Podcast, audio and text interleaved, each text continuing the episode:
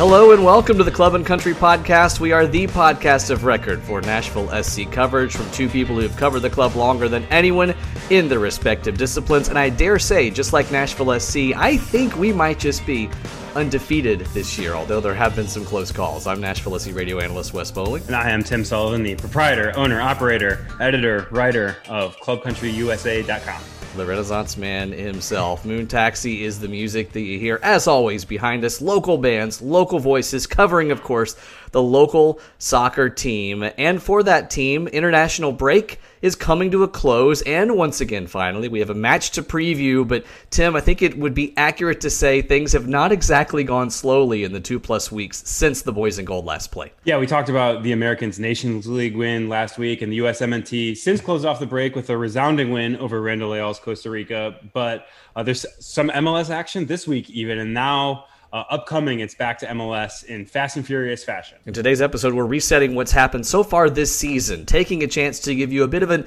interim report, and then we're going to muster our forces for what's to come. Three matches in nine days, starting Friday night against New York Red Bulls, and the advent of the summer of soccer after that. Five straight home matches between June 23rd and July 17th.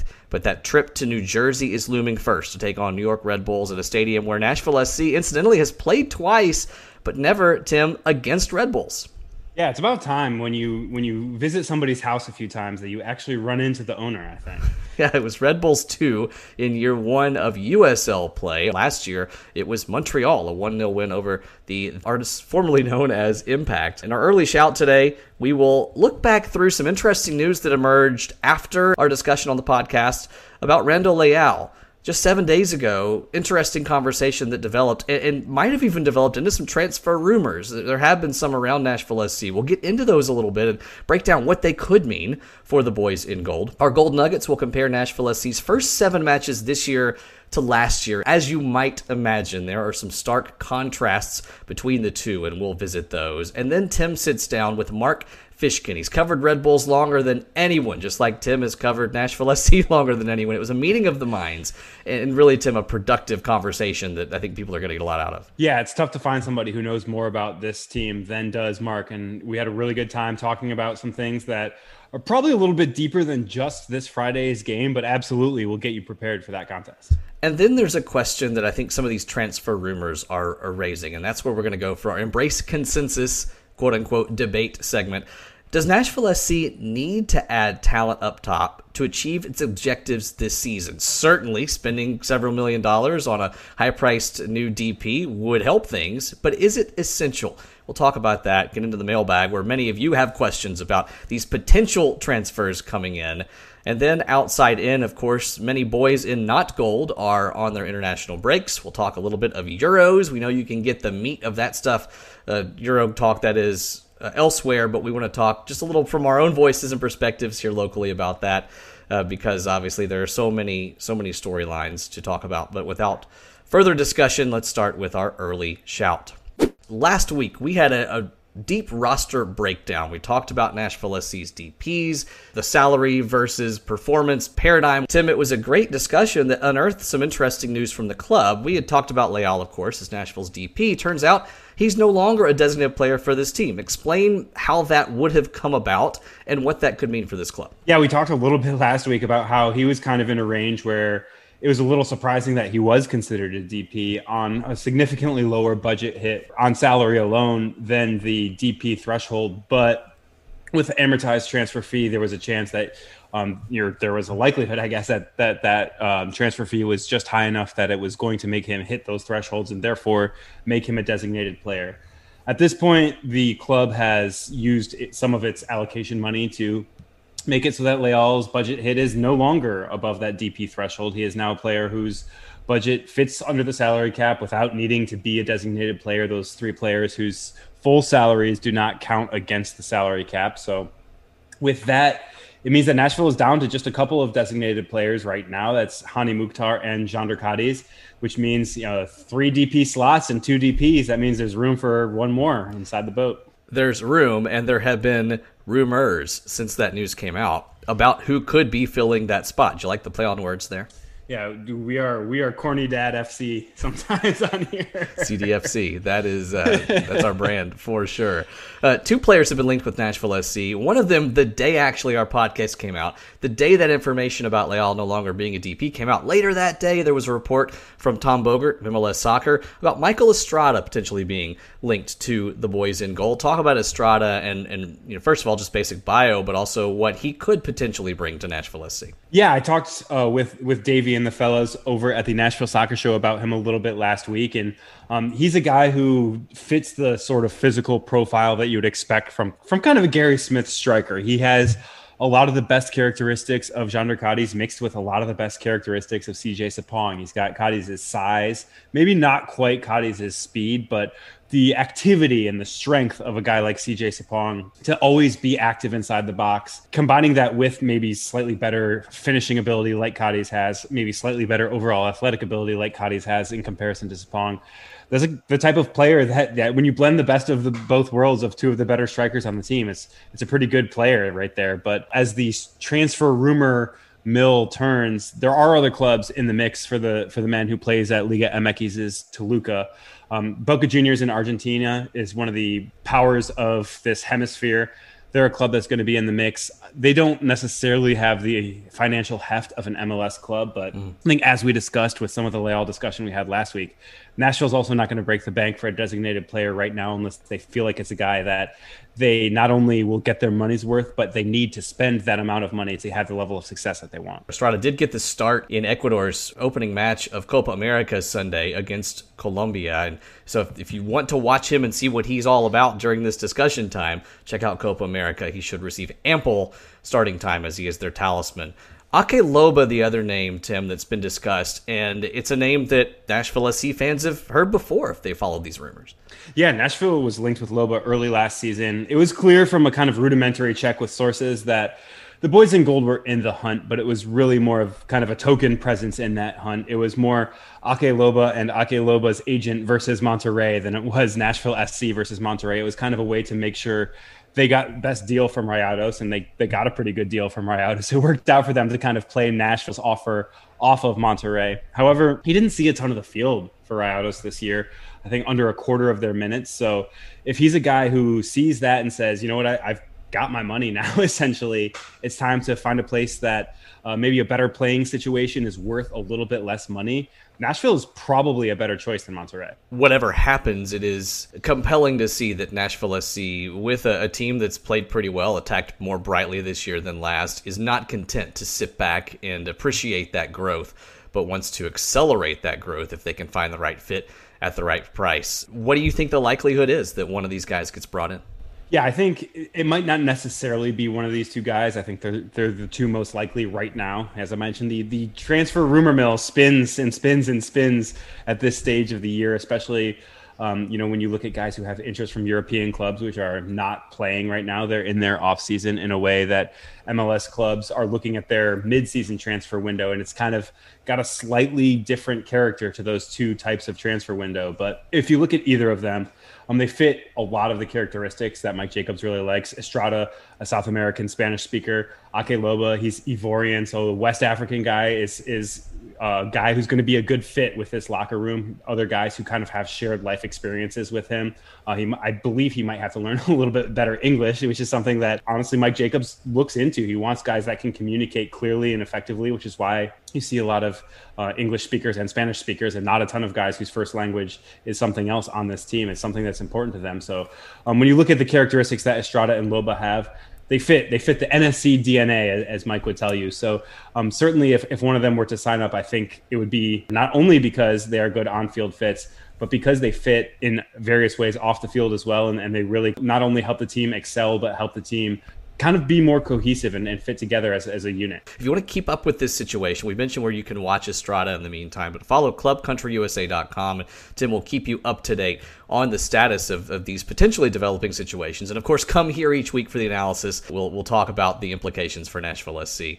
And we'll talk later today about what each of these guys could bring to the club tactically. We've touched on that a bit, but go deeper because that was pretty much the main thing you guys wanted to know about in the mailbag. Let's get to some gold nuggets here in our early shout. Something we do every week to drill a little bit deeper into Nashville SC's uh, results and performance from a statistical perspective. And because we have seven matches to evaluate, we've had a couple weeks to to chew on them. I thought we'd compare the first seven matches of this year with last year. Some of these are going to be pretty apparent, right? Points. Nashville undefeated, seventh place to 0 and 5. Last year, after seven matches, they were in 12th. Of course, a little bit distorted because it was really a different Nashville SC team in a lot of ways that lost the first two games of the season. Massive COVID break, and they were just really starting to find themselves, especially in the attack. They were 2 4 and 1 at this point, just seven points last season. And the issue, of course, was goals. Nashville scored nine of them this year. It's 11th in Major League Soccer. It's pretty good.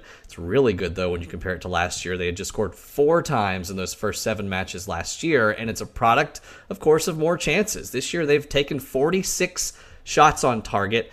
And at this point, Tim, last year, they'd taken just 29. Yeah, we've, or at least I've been pretty consistent that the results should come if the process continues. And, and that's the reason why. You see the XG numbers, you see the shot numbers.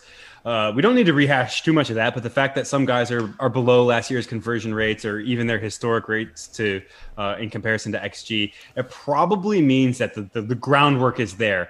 Now, that doesn't guarantee that the finishing will all of a sudden be where it was historically or where it was last year, but certainly you see that the pieces are in place that um, not only is this club already performing better than it did through seven games last year, but the the level of performance even has some more upside in comparison and a total paradigm shift in expected goals. Nashville SC was fifth to last in expected goals last year, 7.3 at this point.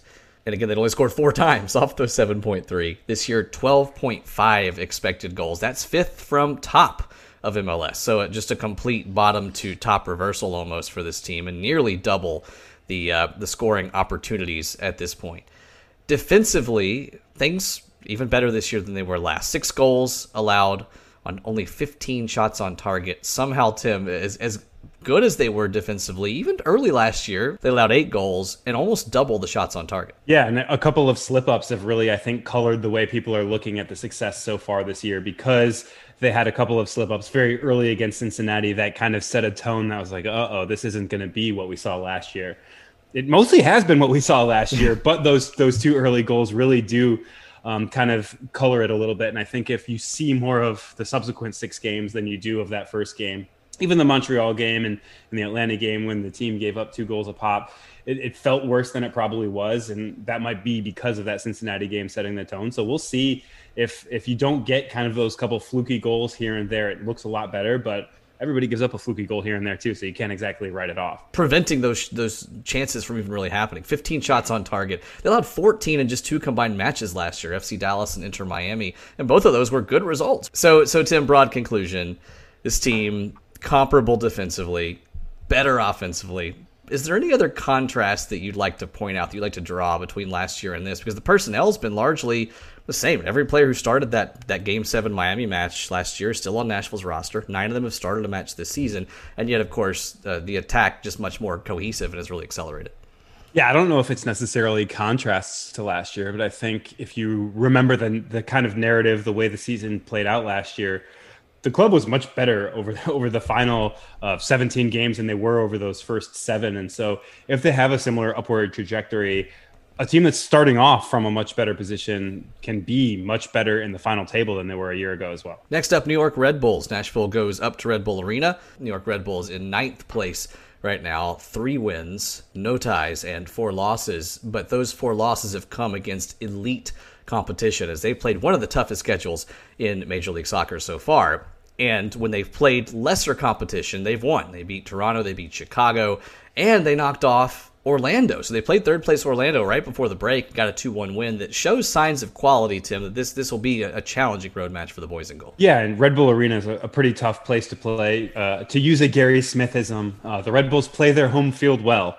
Um, and they do do that because they have a, a unique style within the league, not because it's particularly suited to Red Bull Arena, but because they feel more confident at Red Bull Arena playing the style that they do play, which is to press and press and press and press. And if you're a team like Nashville that might not be the most technically gifted team in the league, um, there are there are reasons that you can say, "Oh man, this is a scary game." But a team that's also, um, you know, one of the um, maybe more willing to play a classical style, we can say, of Nashville, might not also fall into some of the traps that the Red Bulls want to try to spring on them either. So there's kind of a push and pull tactically of, of which side of the of the chess match is going to win out.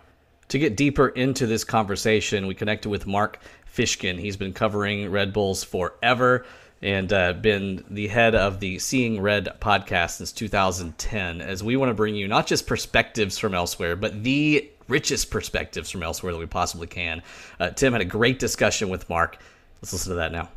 We are very happy this week to welcome an OG 96er and since 2010, the host of the Seeing Red podcast uh, to tell us everything that we need to know about the New York Red Bulls, Mark Fishkin. Mark, how you doing? I'm great. I'm so excited to be talking to Nashville, Tennessee for the first time. Never in a million years, if you asked me in 1996, would Nashville, Tennessee be representing an MLS? And it's so exciting to see what's going on down there. And uh, and thanks for the invite. I'm happy to be here. Yeah, I think if you asked us in 2014, we might have said no, no, no chance that someone from Nashville is talking about MLS. But how funny and quickly the world changes. So Indeed. let's get right into it. Um, obviously, this is a rivalry uh, potentially in the future, but it is not a game that either team is, is very familiar with. What are the Red Bulls' expectations of of playing against a franchise in Nashville that is obviously very new to them? I'll tell you that there there are really two factors that New York is looking for coming into this game. The first is they're playing at home. The Red Bulls have the best home record in MLS since Red Bull Arena opened. Mm-hmm. Better than Seattle, better than uh, really better than anybody. And so for them, every time they take the field at Red Bull Arena, they are expecting three points. The other thing is that New York plays a very distinctive style, which I'm sure, mm-hmm. even though your your listeners may not um, really be following the Red Bulls, they press to the wall. They press to the end line. They press and and counter press throughout the entire match. And so what that means is their game plan is get the ball into the attacking third as quickly as possible. Whether a Red Bull is on the end of a pass or not, it almost doesn't matter because immediately New York will send two and sometimes three players at whoever has the ball from Nashville, get the ball in the attacking third. Obviously, you recover the ball that close to your opponent's goal. You have a really good shot of generating a scoring opportunity and then pounce on it. They score a lot of balls off of set pieces. They score a lot of balls off of restarts, and they generate scoring opportunities off of the press. And so that's what New York does. And so, yes, while we certainly understand and we know what Gary Smith can do being in New yeah. York, um, we remember the 2010 MLS Cup where former Red Bull Matt Kandji scored the MLS Cup winning goal for Gary Smith in overtime while breaking his leg one in a series of a very long list of players that have won MLS Cup after leaving New York, much to our chagrin. We're 26 seasons in. We have yet to actually lift that trophy. Um, and so we know that uh, that Nashville is a very defensive-minded team. We know they haven't, they don't give up goals very often. Uh, we know if they struggle anywhere, it's on the offensive end of the, of, of, uh, mm-hmm. of the field. And so if if Nashville's comfortable, kind of playing in a low block, it'll really be up to New York to figure out how to break it down. Yeah, that's a, a pretty interesting, I guess, tactical chess match a little bit. How do the Red Bulls feel about a team that probably isn't going to be too scared to just boot it long and and you know hope I guess are both teams going to kind of be in that situation where they're like yeah we'll let the other guys possess is that something that Red Bull is is going to want to have happen inside Red Bull Arena yeah, uh, it's not something that we haven't seen because right. obviously opponents know coming into New York mm-hmm. that that's the way to beat the press if you are an opponent is to make long diagonal passes to the opposing corner and attempt to create an odd man scoring opportunity. And so we've seen that from time to time over the years where the high press has really been instituted. And that, that really started in 2015 when Jesse Marsch came in, mm-hmm. um, replacing very popular Mike Petke. And in four years became Marsch. that is the winningest coach in club history. Yeah. Won a Shields, almost won another one before he jumped uh, to Salzburg. We we've seen for years challenges in terms of death by a thousand crosses, trying to find the right head, playing against eight men in the box to generate yeah a, a decent chance. They're they're not always good at it. It's a great way for teams to come in and steal a point against New York. Um, but it's not something that we're not accustomed to seeing. Now, obviously, you mentioned Jesse Marsch there. There's been a couple of coaching transitions since then. Obviously, Chris Armas um, left this offseason, or I guess during last season. During and last season. Um, Gerhard Struber comes in. Have they all kind of followed in? I, obviously, a, a lot of people are very familiar that Jesse Marsh was kind of the Red Bull style when he was in New York. Is that um, have they followed kind of along with what the broader organization wants? Are there certain little tweaks that they each do?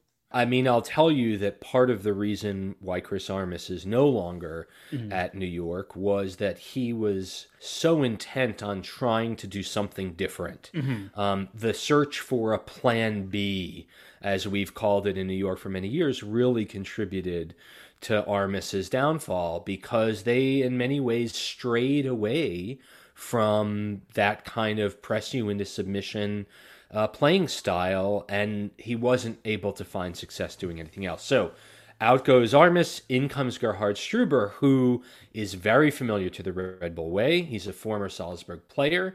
He coached uh, the Red Bulls youth team in Salzburg. He coached Liefering, which is the Red Bulls reserve team, before going um, to, to England. And he has talked about, as he says in his lovely Austrian uh, accent, we play with an identity, and the identity is to return to the Red Bull way. At the same time, and certainly Dax McCarty knows about it, and most certainly Alex Muyl knows about it, is New York has gone young, young, young. They brought in 12 players in last offseason, including the latest signing, uh, Patrick Klimala, the, the Polish striker.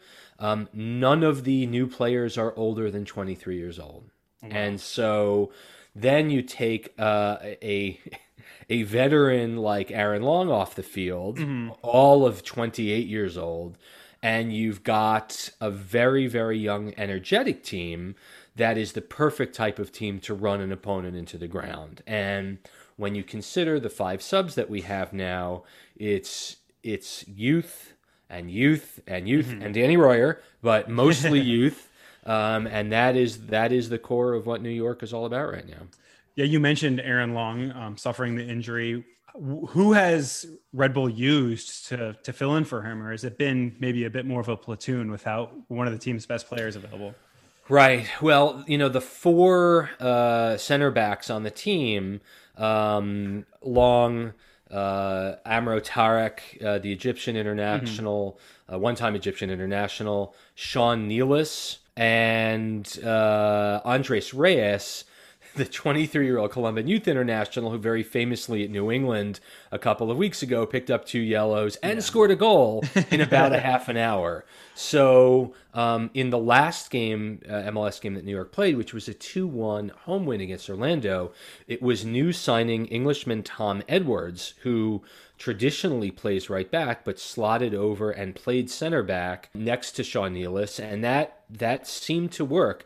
Now, mind you, at the time when New York played Orlando, they were without Nani. And New York was able to really muzzle a lot of the Orlando attack. They gave up a late goal after it was 2 0, and the game was Right. just about over.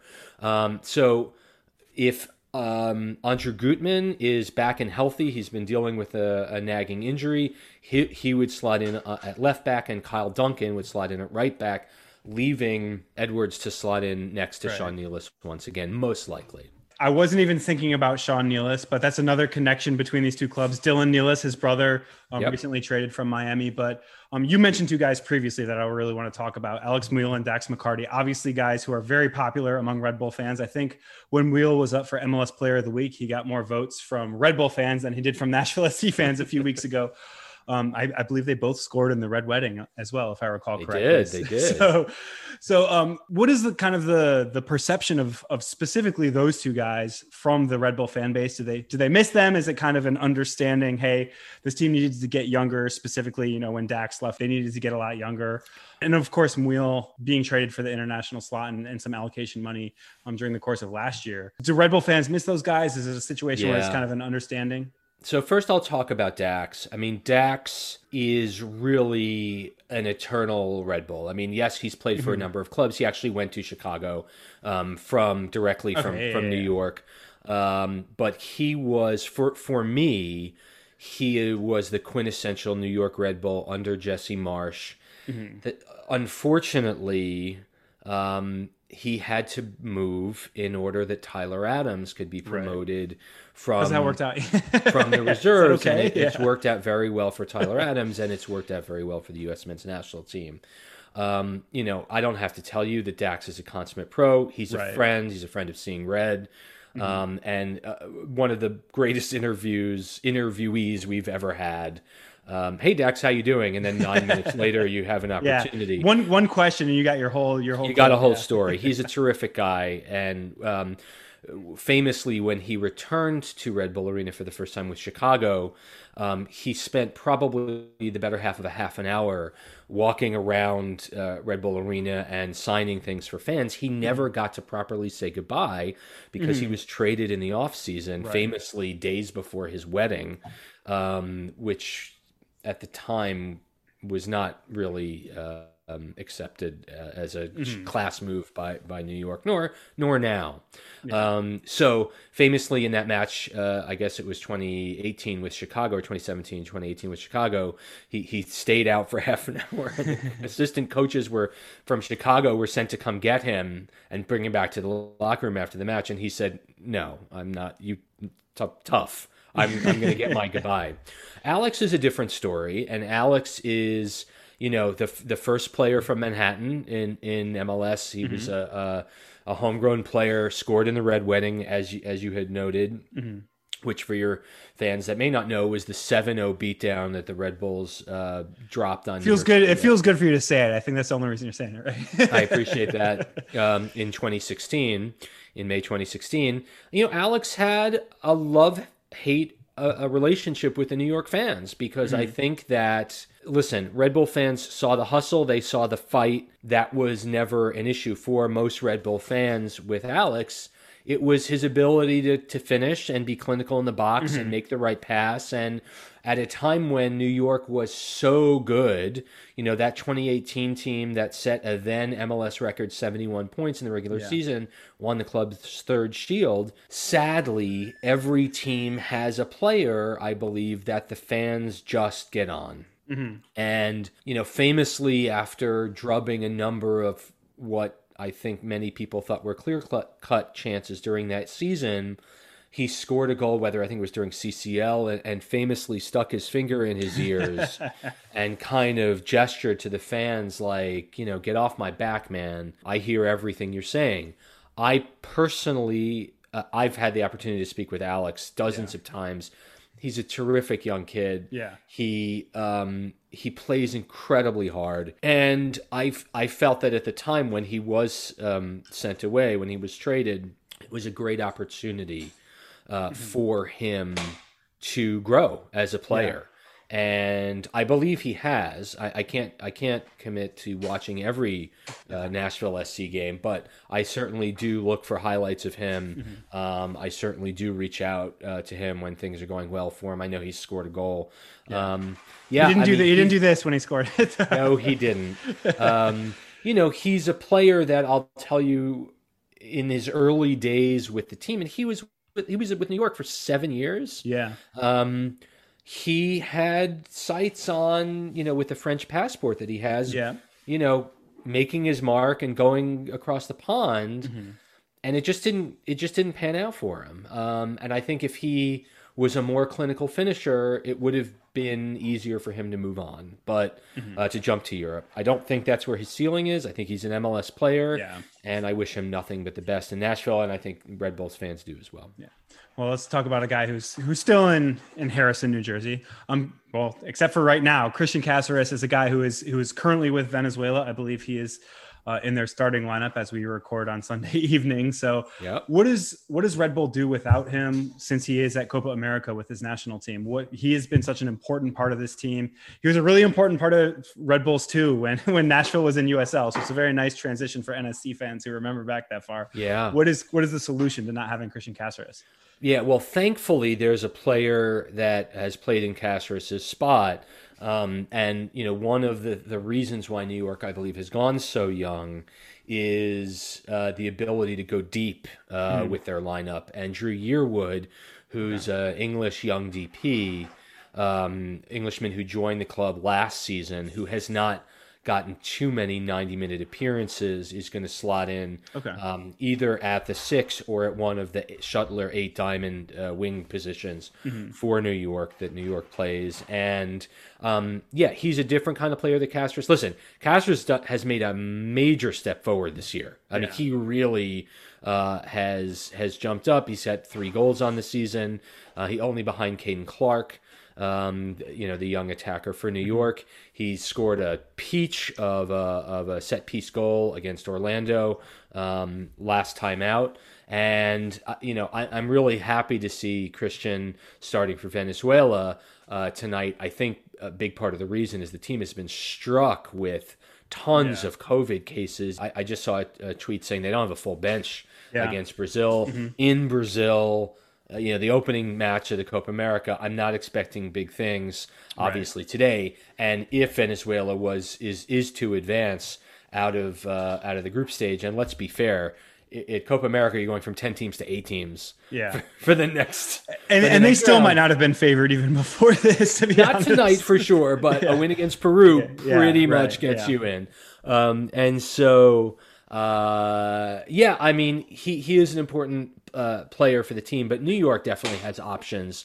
Um, a lot, a lot of Cásseres's Caceres can be a hot and cold player for New York. I'll be honest with you. There have been Mm-hmm. some games this season where I'm like, yeah, it's just not. I just it's not happening for him today. He has been fortunate to get on the end and score a couple of goals. He's only 21 years old, Right. and with a good, strong tournament, he may be a player that New York would be looking to move in the summer transfer window uh, if the price is right for them. I'm going to sneak in one more that that was not on our plan here, but Sure. because you mentioned Caden Clark, um, you know the kid that that weirdly the Red Bulls had to pay a pay a fee to Minnesota to acquire the homegrown rights, and in just like a weird situation. Obviously, has been a star since he emerged midway through last year. Yeah. What what makes this kid so special, and and what is kind of um, his his ceiling, um, not only for the Red Bulls but probably beyond in the not so distant future. Yeah, you know, um, Clark is one of those goal poachers that finds a way to put it in from difficult uh, positions. For me, he reminds me of Bradley Wright Phillips in the sense that he just gets his body in the right position he can pull it out of the air from seemingly any height. And I encourage your listeners to find his goals, uh, his four goals for the year. Um, they're from on the ground to seemingly above his head. And he just has an uncanny natural ability to just get his boot on the ball and finish. The, the thing that Kane needs to work on is because of the um, the four four two, the four diamond 2 that that he, he's playing, there are a lot of questions about whether he should be one of the forwards or the ten di- uh, at the top Yeah. of the diamond. I, I, you know, he's not a, a creator. He, he's Right. yet to have an assist this year. He just gets on the ball, and whether it means he's you know, out on the left, either in left on the diamond, which requires him to get up and down the field and defend, or the left forward that kind of slashes in. He doesn't seem to be a natural fit at the 10 because I just don't think that's his game. He is a 9 um and, and but he's he's 18 years old and Yeah. he's still not physically developed all the way. Um, he doesn't do the hold up play like a Fabio does. He's not six four like Fabio. So he has to grow. And, and the thing that's been great when Struber has been asked repeatedly about Clark and his ceiling and his ability, he's like, look, he's 18. He's got a long way to go. He's got a lot to learn. And yes, he seems to be a gifted goal scorer. That goes without saying. But he's not a complete player. Right. Now, Red Bull fans, you know, are going to get used. To, you know, better take a picture because we have 27 matches left in the season, and then he's off to, to Yeah. Leipzig next year. Um, He's gone. So uh, New York had better, you know, like I said, whatever fruits of uh, Clark's labor, they're going to have to uh, enjoy as he kind of comes together. And one of my friends asked me recently, "It's like, hey, have you seen this this Caden Clark kid? There's a friend who doesn't watch MLS but knows soccer very well. Was an NCAA soccer player. I'm like, yeah, he's he he doesn't have the physical attributes necessarily, but this dude just gets goals. That's that's all he, that's all you Yeah. need from him, and that's all that's all that he really does. So it's perfect. But Yeah. um, we'll close it out with with kind of the big picture question here. Um, Red Bull has has handled teams that near the bottom of the table. Chicago, um, Toronto so far has obviously struggled, Yep. but ha- but has struggled a little bit more against teams at the top of the East. So what is the the overall vibe for what this team can accomplish this year? Are they going to be maybe a mid-table team? Do they have another gear when they kind of all click? Uh, obviously, very very new under Struber's management, or is or is it something where maybe they're even overachieving right now? What is kind of the feeling for where they fit in this pecking order? Well, I'm just going to say that uh, I I was definitely thinking that uh, before New York took down Orlando last time out. Right, New York has lost to the first and second team in the East, and the second and third team in the West. Those are their four losses, and so they've literally lost to to four of the best five teams in the Yeah, league. yeah, And I think the win against Orlando, even though it was a 2 1 win, was a complete performance by New York. And again, Orlando was missing Nani, but New York bossed that match and delivered them their first loss of the season. And so I think, obviously, without Aaron Long, it hurts significantly.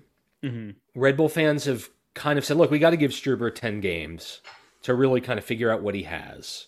If Fabio can start hitting the net, and he leads the team in assists right now with four, if Klimala can score, obviously concerns in the back without Long, but Long, in theory, was going to be gone for huge swaths of the year anyway. Mm-hmm. I mean, this team, I think for Red Bull fans, they believe that they can make the playoffs for the 12th straight year. I don't necessarily, I mean, they're not in New England and they're not at Philadelphia, mm-hmm. but they're five points behind Philadelphia and Yeah, they're eight yeah. points it's a tight table right now. It's a tight table. It's a tight table, and they're two points behind Nashville, and they're two points under the line, below the line. So, um, if New York is able to maintain their home dominance, they do have a loss on opening day to, to Kansas City, but Yeah. they've won their other home, their three other home games, and they can steal a point or two on the road.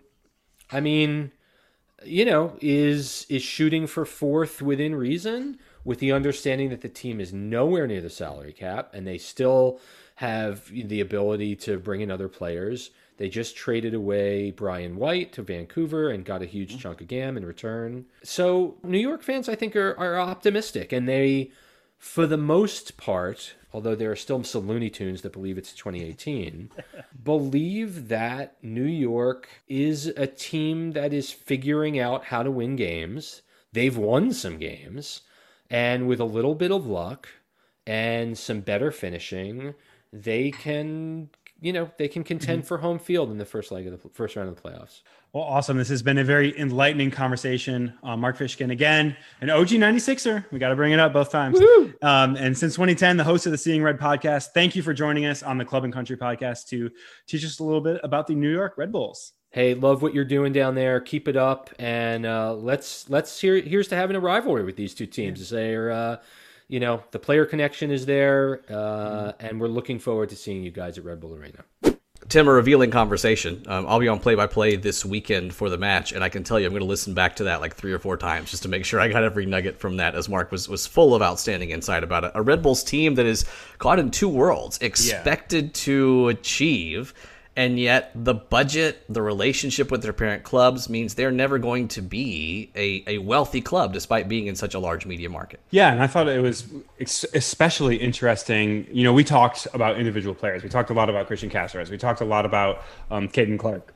But some of these storylines, specifically with the Red Bulls, are more about the Red Bull system, about um, even kind of the pipeline to Europe from Red Bull. And it's up to the coaching staff, whether that's Chris Armas, who, who couldn't get the job done in the eyes of the management, or whether that's Gerhard Struber, it's to turn that system into the into the the star basically. And we'll see if if red bull's able to do that. They have never been able to. Um, they're they're one of the storied programs without winning an mls cup so far. So that's something that really when you become a, a club that sees itself as a pipeline to europe you don't want to only be seen as a pipeline to europe either and tactically for a team returning from international break and trying to maybe regain some rhythm, I would think this is the worst type of opponent to run into. One that's not going to let you have any breathing room in your own third, even to try to to establish possession. Yeah, they won't let you feel your way into the game. That's for sure. That's and that's something that obviously we talked about the Cincinnati game. We've talked about Montreal and Atlanta.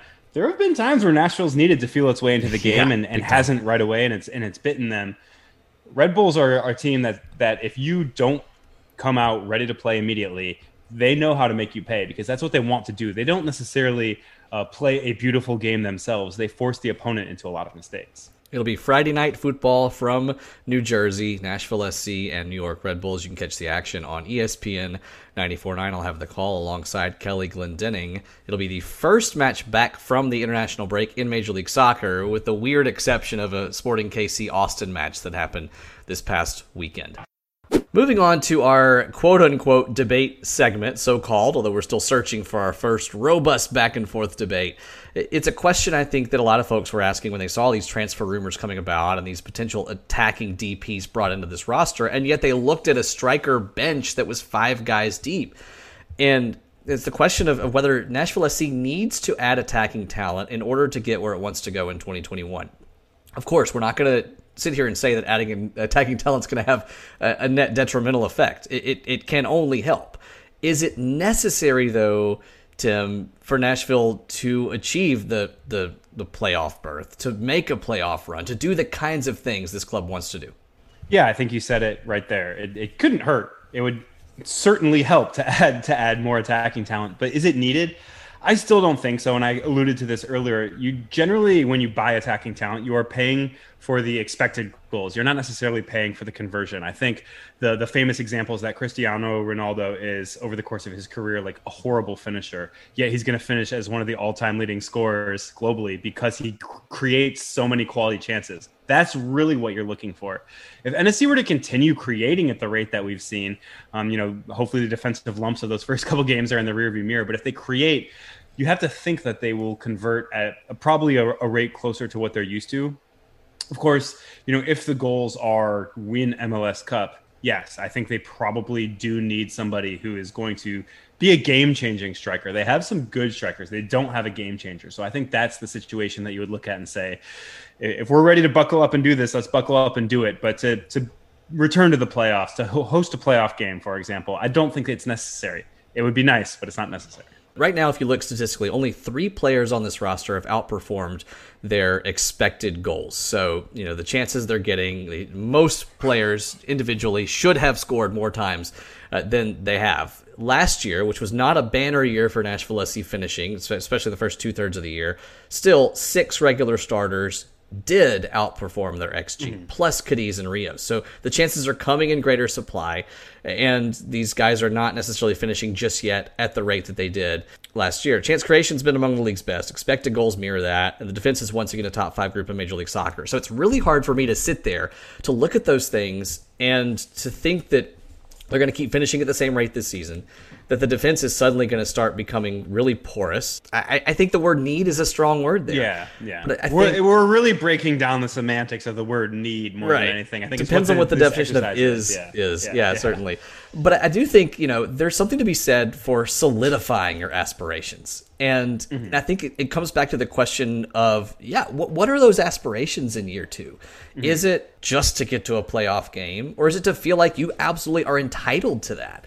And uh, I, I'm encouraged by by I think the the aspirations the club is showing by having these discussions. We can't say anything until these guys are actually brought in, right? It's you can Yeah. look at what Inter Miami's done. They talked about Messi again last week, right? Look, look, shiny object over here because we're getting smacked with our with our allocation money. Uh, believe that when I see They'll, it. they'll use all five DP spots on Messi.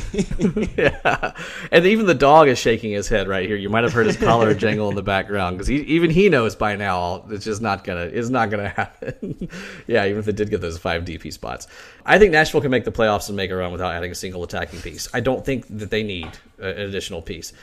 But I also wonder how they feel about the five strikers they've got on their roster if they're so actively shopping for another one. yeah, I, I think that's the more interesting aspect of it is before the season we were kind of saying, oh, there's a bit of a logjam at striker, and if they add one, Um, it, it's sure as heck has to be one who's really good because they already feel like there are too many bodies there. Now, obviously, we haven't seen Abu Danladi, who's been injured.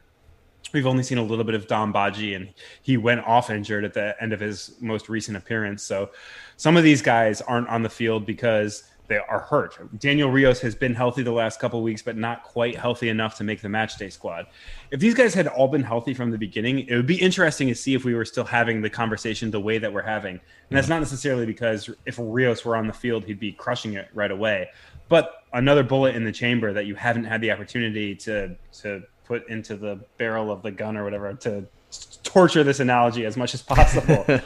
but yeah, there are pieces that Nashville hasn't had available, and so it looks like the uh, opportunity is there to to add to that and, and say, hey, if these guys aren't going to be available, that's going to kind of be part of the characteristics that we have to view as we build our roster. Yeah. So getting into the mailbag then.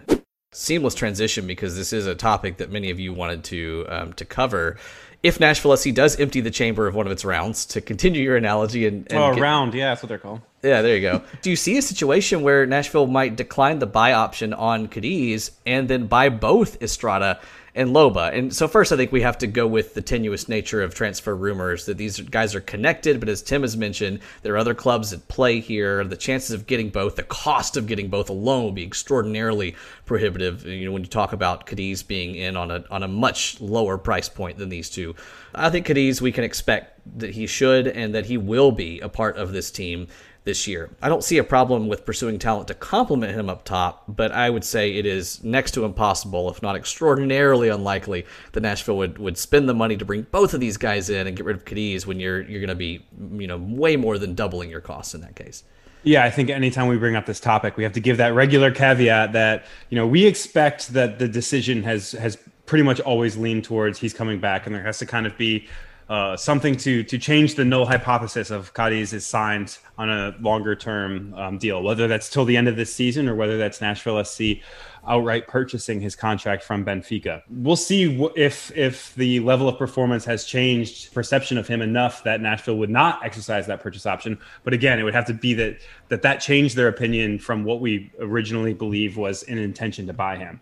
So with that I think you ha- would have to say that they have more impact on each other than than either of them has on Cadiz. I think if Nashville uh, signs Michael Estrada, they do not sign Ake Loba or vice versa. I think John Cadiz is the it's it's it's almost insulting to say the budget option, but hmm. he's the guy he's the guy that you have some sunk costs in, and he's the guy who it's not going to take you six to eight million dollars to sign him. So that's a situation where Nashville is looking towards 2022 with the opening of a new stadium. These are times that you might want to splash on a fancy new DP. I think midway through the season, uh, immediately prior to that, it might not be the time that you want to um, start racking up a ton of expenditures in terms of finding attacking talent. When you have a guy who's maybe not performing at his top level right now, but I think this club believes when he performs to his capabilities that he's comparable to them talking about the impact then to Cadiz, making the assumption that, that he would stick around, what would the potential signing then of a striker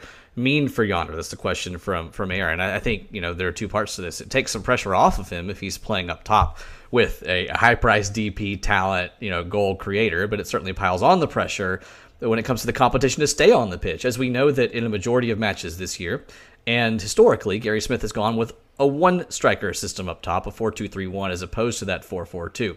Um, if you do really invest and bring somebody in, you still like Jhonder, you know, maybe that, that 442 does get employed more. Maybe this is Nashville saying, hey, this has had some success for us and we want to try it out by, by you know, stocking up the striker position even more and, and making it happen. But in a 4-2-3-1, Nashville either would have to replace Cadiz with somebody else.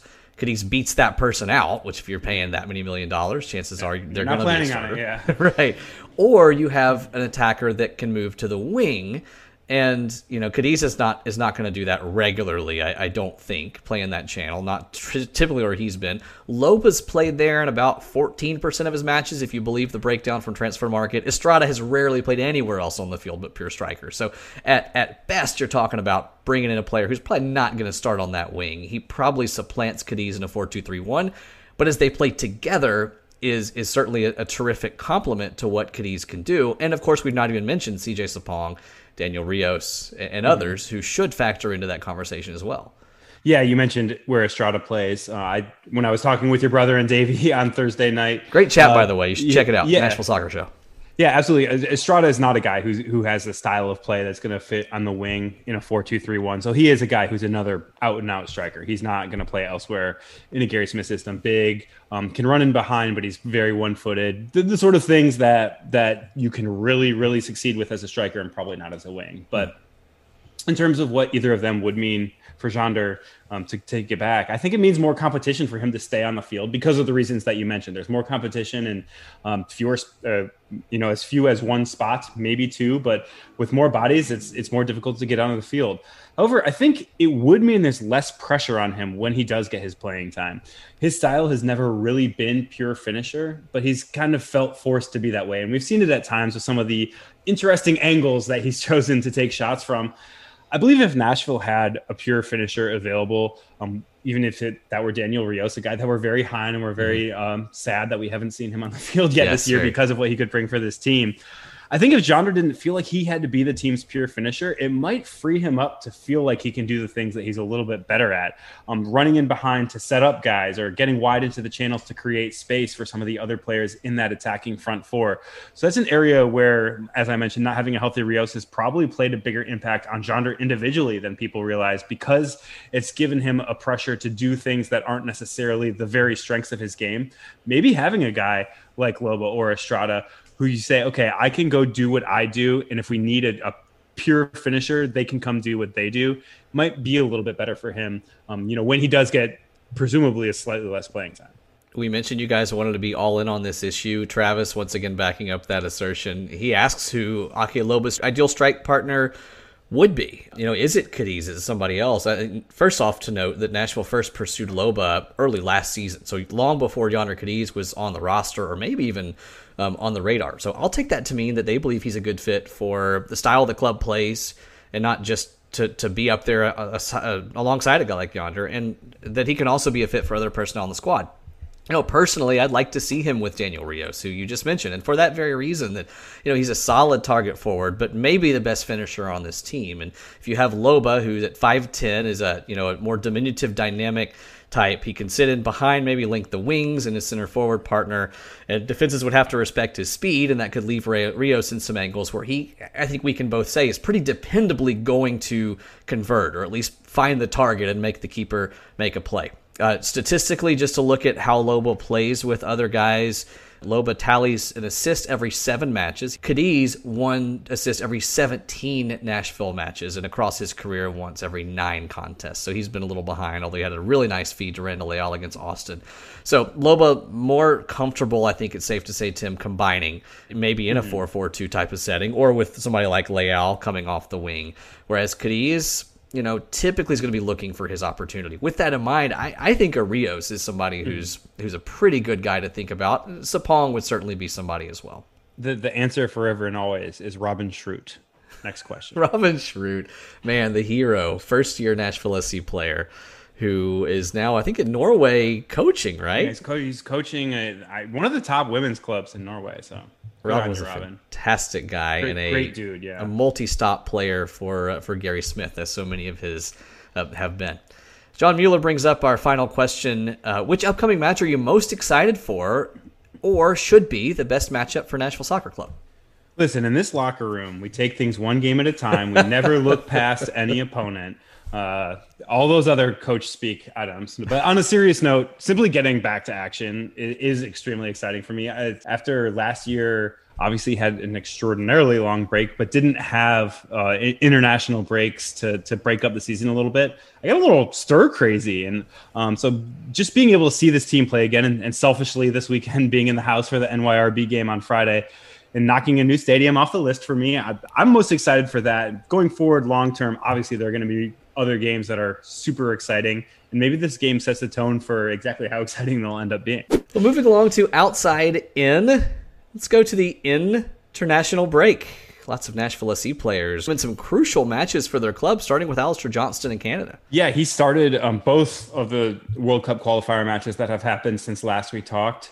Um, Canada needed a win or draw to advance to the uh, second round of CONCACAF qualifying. They earned that and earned a crucial win in the first leg of their two-legged of their two-legged tie in the second round. And um, if they get a win or a draw um, Tuesday night, so the night that most of you guys are listening to this, unless you wait a couple days to get through it, they're they're going to the Oct. They're going to play in the round that includes the United States. Alistair versus the USA in extremely meaningful soccer matches would be something I would absolutely sign up to watch and, and be a little conflicted. It would be here. so bittersweet, right? It would be. It would be. As as has you know Randall Leal going up against uh, the United States. Although Randall Leal did not start in Costa Rica's friendly against the U.S.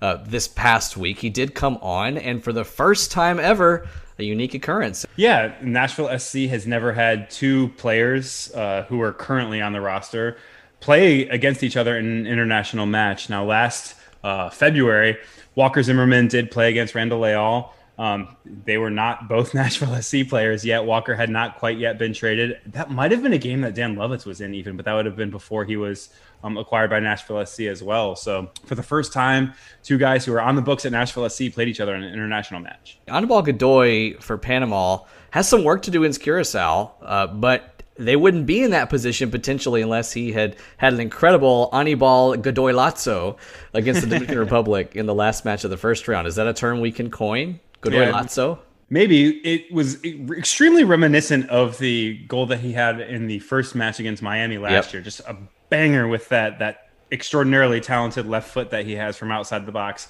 This one had a little bit more, a little bit more English to it. It was, it was twisting and turning in the air, and nobody was saving it. So it was an incredible goal. Look it up, look it up. Everybody, hit pause on the podcast app. Go to go to the Twitter app and look up this goal because it was, it was truly that incredible. Nashville SC retweeted it. I think I did too. Check it out. Yeah, Stadio Rod Carew lit up there in Panama for that goal. But then Panama with a 2 1 road win against Curacao. Good result, but could have been better. They were up 2 0. Curacao scored late. And so Tuesday, drama potentially down in Panama as Curacao will visit. You'd think that Panama would be the favorite there. You definitely think Godoy is going to factor in, though, and, and start for the Panamanians as he's been such a fixture for them. More than 100 caps for Panama in his illustrious international career. And Jhonder Cadiz inactive for Venezuela in the Copa America opener against Brazil on Sunday. Venezuela not up to snuff in the performance. A shorthanded team lost to Brazil 3 0, but again, Cadiz ended up not factoring in. Yeah, and in, in this Copa America first round, which is a, a five team group stage, Venezuela is certainly going to finish fourth or fifth. It's, the question is whether they do snag that number four spot uh, and, and, advance to the knockout rounds. But um, you know, if they're if they're going to be without some of their roster for the rest of this, it's going to be uh, headed back to Nashville real quick. He's the only Nashville player playing in Copa America. We're talking about boys in gold elsewhere. There are three guys on loan in USL, and each of them are experiencing some success. Elliot Panicco in goal for Austin. He and Nick Hines are both down there. And Panicco has registered three clean sheets in just five matches. That ties him for the league lead as he's played pretty well. But Tim, just like in Nashville, he's really not been tested a whole lot, kind of like Joe Willis. Yeah, he he had an own goal scored against him too. So one of the two goals that ha- that he has allowed was scored by his own team. So this is a guy who's um, maybe what he learned while understudying for Joe Willis last year is, is really rubbed off on him, and hopefully, as he has a successful loan stint in uh, Austin, he's going to be able to translate that to Nashville going forward as well. And uh, I think, interestingly, playing directly in front of him uh, on on the left side of, of that Austin back line is is fellow loanee Nick Hines. He's a guy who we're really high on as a left back. It was kind of a surprise when he did get loaned to Austin because Nashville traded to acquire him. We talked last week. You can look some of this stuff up. He's a guy that they needed to acquire because Nashville needs to fill homegrown slots with players who were developed by other clubs just because of the the youth of Nashville's overall system. They don't have homegrown players developed yet, but Hines is a guy who has played uh, the majority of, of minutes since he has um, joined Austin, and like Panicco, I think is is probably impressing to a degree that shows that when he returns to Nashville, he's going to be ready to play. He's played the full 90 in his last two. He scored in his debut, coming off the bench for 45 minutes in New Mexico, and it's been fun to watch the uh, the second team in Austin, Austin Bold, get the job done here recently with two Nashville players featuring for them, and then the third Nashville SC player on loan in USL, Jack Maher. has played the full 90 in all four matches at center back since joining San Diego, and we talked about this again last week too. Some really valuable reps for a guy who it just seemed like more and more was not going to find them when you have two fixtures and in Dave Romney and Walker Zimmerman. So some good early action for Jack in San Diego. Yeah, and I think something that's also going to help him is under head coach Landon Donovan, which is like an insane phrase to say. Weird phrase. They're pretty tactically flexible. He's had opportunities to play multiple spots across the center back positions. They've even played a little bit in a back three. So he's getting not only the seasoning, the game minutes that Nashville needed of him, but he's getting a little bit of experience in doing different things. And it's, you know, in ways that aren't necessarily going to force Nashville to experience some of the growing pains. He hasn't been responsible for any of the goals that that Loyal has given up, if I recall correctly. I have not uh, broken down the, the film of, of this weekend's games yet, but um, he's been a very solid performer for them. I'd say he's been one of the best, and um, obviously when he returns to Nashville, he'll be better for it. Uh, heading into the final whistle, uh, I know we're both watching the Euros, watching Copa America. Any other content recommendations you'd like to throw out this week? Yeah, I recommended Space, Space, Space, a newsletter by John Muller a couple weeks ago, and um, I want to shout out his his piece on the Christian Eriksen situation. Um, John is an incredible writer. It like every time I read it, I get angry because I'm like, why is this dude so good at what he does? Um, his piece was just incredible, but I think a lot of of soccer fans in the United States kind of focus on Europe uh, as they go through their non-domestic soccer palette, and I think taking a close look at Copa is is a pretty interesting thing to do for fans at this time of year because the style of the game in South America is so exciting. You get to see probably more up and comers than you will for for an England or a Denmark um, when you watch maybe Uruguay or Argentina. And it's an incredible level of soccer. I think obviously European soccer has set the standard for a long time, but especially when you look at um, the international um, competitions, South American teams can hold their best with anyone. So so check out Copa for sure. Even though I think most of our listeners are probably planning on it anyway. Yeah, especially as Major League Soccer has emerged as a primary conduit by which some mm-hmm. of those mm-hmm. South American stars are, are ultimately going to Europe. Uh, it's fun to look at at with the roots of that because these are not distant, far away prospects. These are guys mm-hmm. with incredible talent potential who used to go straight to Europe, and now Major League Soccer has become a proving ground as budgets have, have increased and aspirations have as well. I'm going to, of course, recommend the College World Series. My Tennessee Volunteers going for the first time since 2005. I was the public address announcer as a young sophomore at UT for that team Uh, in 05. So 16 years later, it's exciting. Of course, we're in Nashville. I'll, I'll give my best wishes for good health and terrible luck to Vanderbilt as well. Going back to soccer because this is a soccer show, my recommendation is the FOTMAP, the FOTMob app, F O T M O B. Uh, it's it's a, got a good stats engine that, that it, it takes and aggregates from, from other sources. It goes back several years, give live scores and notifications. If if you like to have an easy interface, it's going to give you uh, you know even prediction contests, but also the basic stats and scores you need. If you're looking to say, hey, what what soccer matches are happening across the world today, there are several that are good. SofaScore, WhoScored, I have them all on my phone taking up all kinds of data. Uh, but but FOTMob is just, is the just latest. wait till Cameron's a little bit older. You're gonna be like, no room on this on this phone. Only pictures of the baby. Pictures of the baby is well. That's pretty much it right now. It's pictures of the baby and, and soccer things. That's and, and the podcasts. That's it.